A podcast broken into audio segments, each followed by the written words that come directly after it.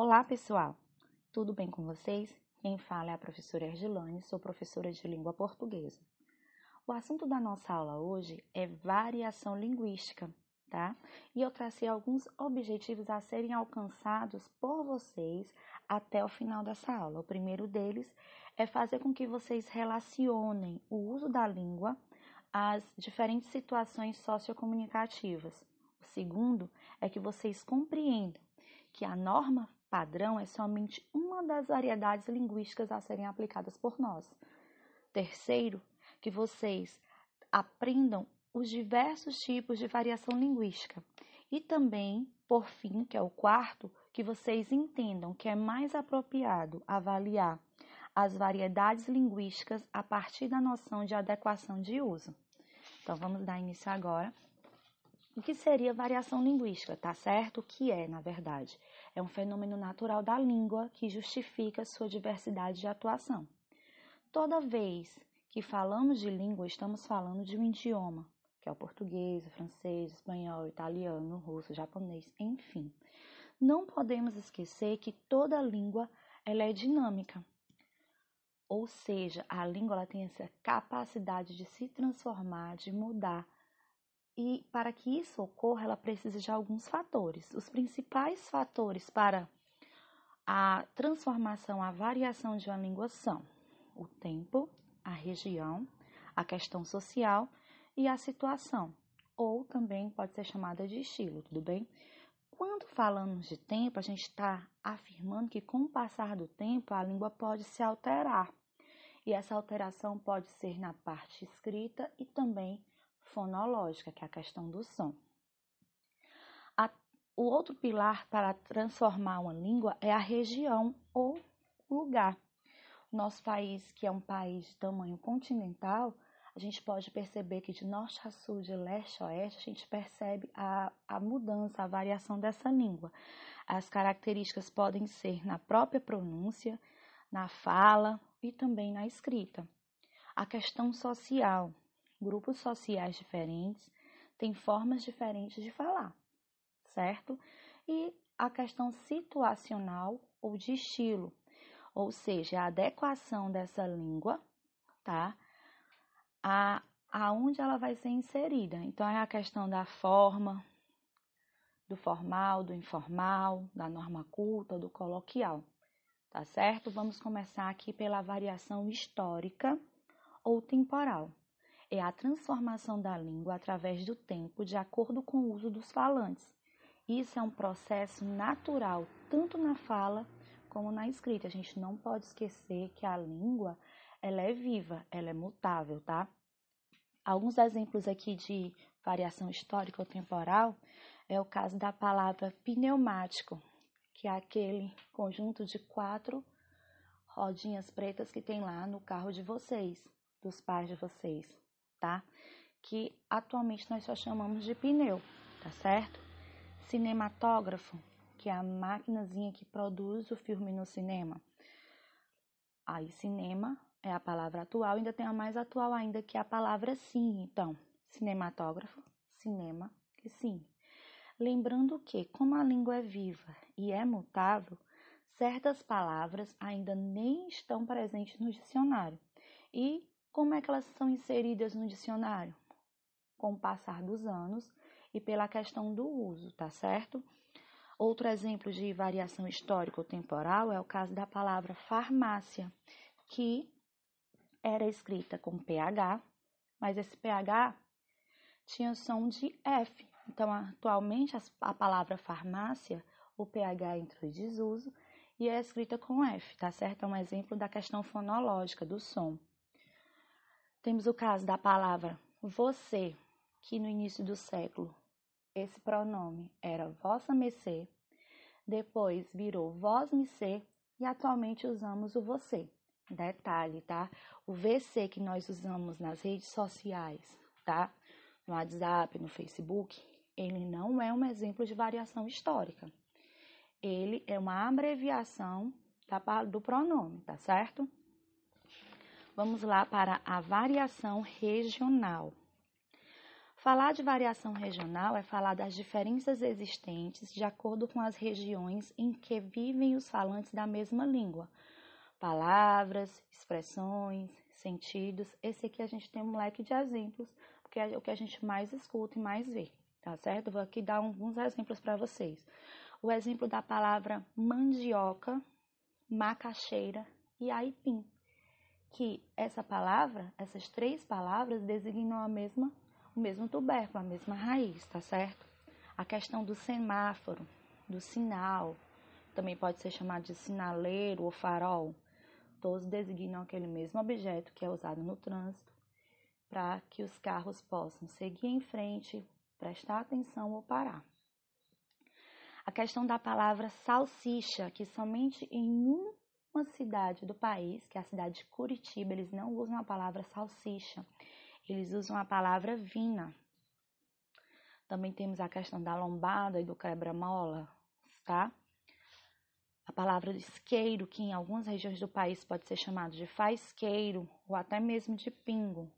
E uma que a gente sempre usa, que ela varia muito, que é o caso da palavra menino que pode ser usada como guri, piá ou moleque, tá certo? Então vamos falar um pouquinho agora da variação social.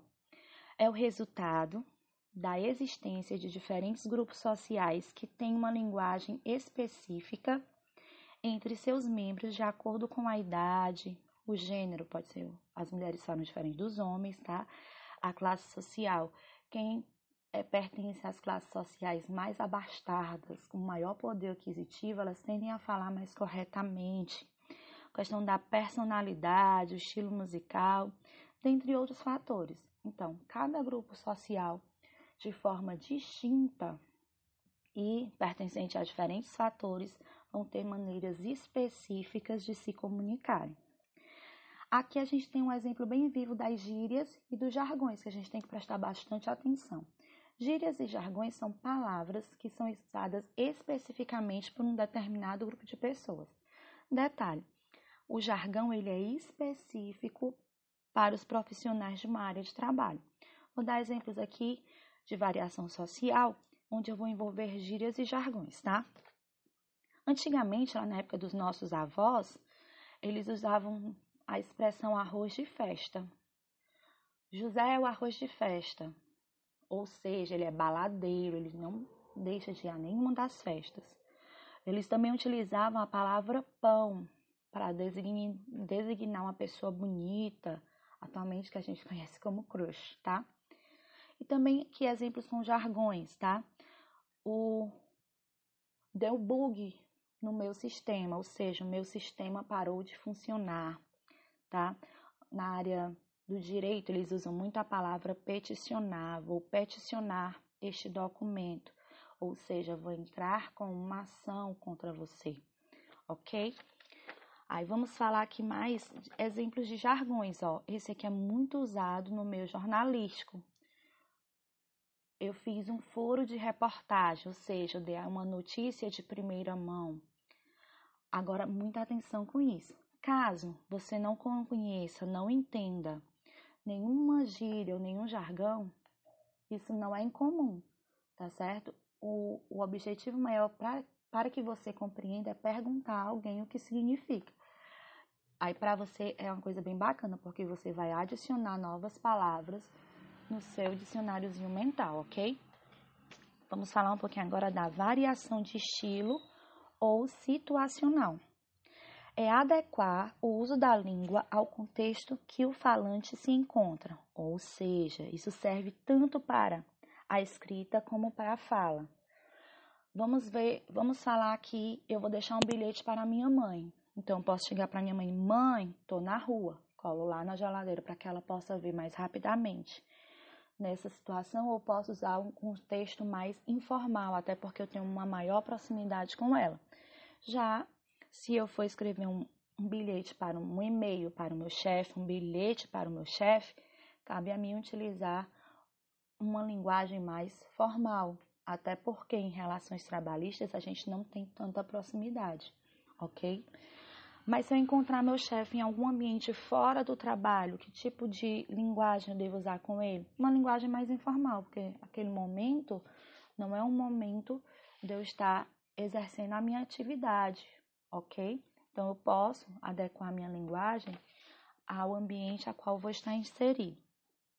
Então, utilizar o contexto formal ou informal, utilizar a norma padrão ou não padrão, usar utilizar uma linguagem culta ou coloquial vai depender muito do ambiente e da situação a qual eu vou estar inserido. Então, a gente tem que lembrar que se, é, se eu tenho uma maior proximidade com o meu falante, eu tendo a usar o informal, o não padrão e o coloquial. Se eu não tenho uma proximidade com esse meu falante, eu conheço sim, mas a gente não exerce uma relação de muita proximidade ou eu estou exercendo é, uma atividade referente ao meu trabalho, ao meu estudo, a tendência é que eu, que eu utilize uma, um contexto mais formal, utilize a norma padrão, obedecendo às normas gramaticais tanto para falar como para escrever, e tente utilizar essa linguagem culta, ok? Dependendo desse momento, a situação de uso é adequada ao meu contexto, ok? Vou só recapitular aqui. Língua, a língua é uma camaleoa. A língua ela pode exercer essa mudança. E essa mudança se dá porque a língua é algo vivo, não é estagnado, ela está em constante processo de mudança. Ela se adapta à situação, ao grupo social, ao tempo e à região a qual o meu falante está inserido. Variação histórica, a gente não pode esquecer, que é o tempo que exerce essa relação de na comunicação e também na fala e na escrita, ok? Essa relação das palavras mudarem de acordo com o tempo se chama variação histórica ou temporal. Variação regional quer dizer que, as, que a situação comunicativa, as palavras, elas tendem a mudar de acordo é, com o lugar a qual você está inserido, ok? Já a variação social vai depender de quê? Do grupo social a qual você está pertencendo. A gente não pode deixar de, é, de deixar de falar aqui da língua da, do jargão e da gíria, que são palavras específicas de um determinado grupo de pessoas, no caso da gíria e no jargão, por um determinado grupo profissional, tá? E também tem falado da variação de estilo ou situacional, onde a linguagem se adequa à situação ou a, ao estilo ou à pessoa a qual você está falando. Se a situação requer que você escreva mais formal ou fale mais formal, obedeça esse momento.